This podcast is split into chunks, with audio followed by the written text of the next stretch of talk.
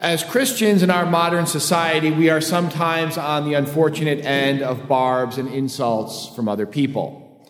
You've heard them bigot, hypocrite, intolerant. Our Lord Jesus Christ said, If the world hates you, know that it hated me first. So this shouldn't surprise us.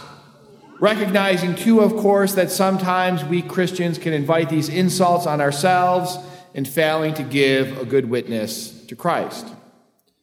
But there's another insult that Christians can receive, one that typically comes from other Christians, and that is, you are a legalist.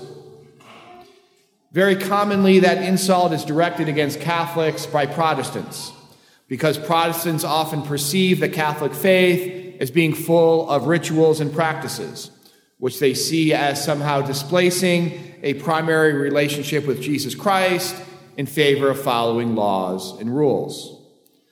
But it's also used rather frequently, even within these different groups. Often a Protestant will rebuke a fellow Protestant for following or advocating some notion of Christianity they view as legalistic. Or even we Catholics can exchange this accusation amongst ourselves, saying that some person or group is too rigidly following certain laws while missing the bigger picture. Now, sometimes the charge of legalism in a church context against someone is justified, other times it isn't. There are certainly people who are at times legalistic. They slavishly follow various rules and practices while losing sight of the purpose for them.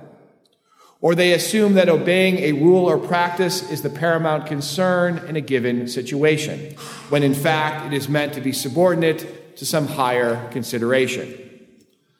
Other times, however, the charge of legalism is itself misguided because the person making the accusation doesn't understand the very good reason why another person may be following a rule or practice so precisely.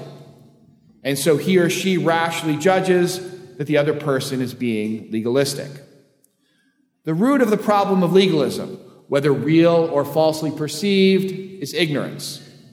Either a person is following laws blindly without a deeper understanding, or else a person wrongly thinks that another person is blindly following laws. Whichever way, the epithet legalist exists in Christian parlance because of a lack of understanding.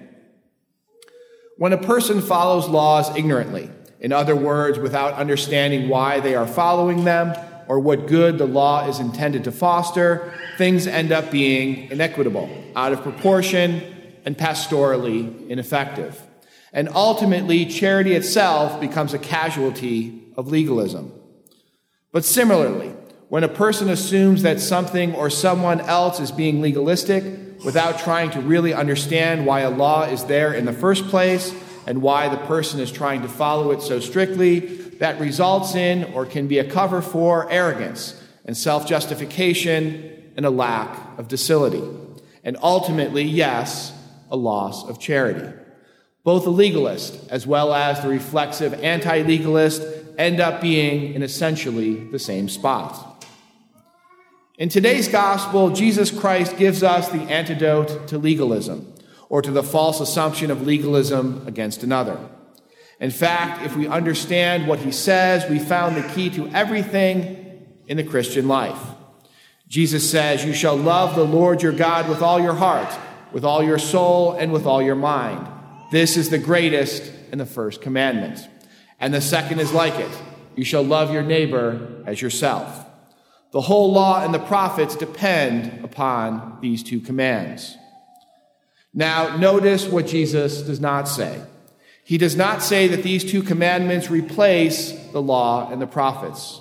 Rather, he tells us that they are the lens or the interpretive framework through which we need to understand every other more particular law or commandment that we are given in the Christian life. As fallen human beings, we need laws to direct and channel our moral and spiritual lives in the most productive way.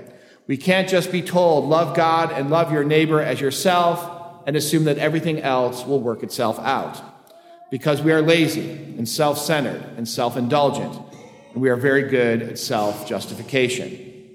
This is why God also gives us at times very specific commandments about what to do. Not just lofty ideas like love everyone or be merciful. Rather, as the first reading tells us, you shall not molest or oppress an alien. You shall not wrong any widow or orphan. If you lend money to a poor person, you shall not demand interest from them.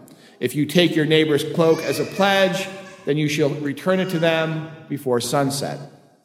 Our Lord gives us in these instances these very specific commandments to awaken our moral imagination to the idea that the command to love God and to love our neighbor as ourselves makes concrete demands upon us.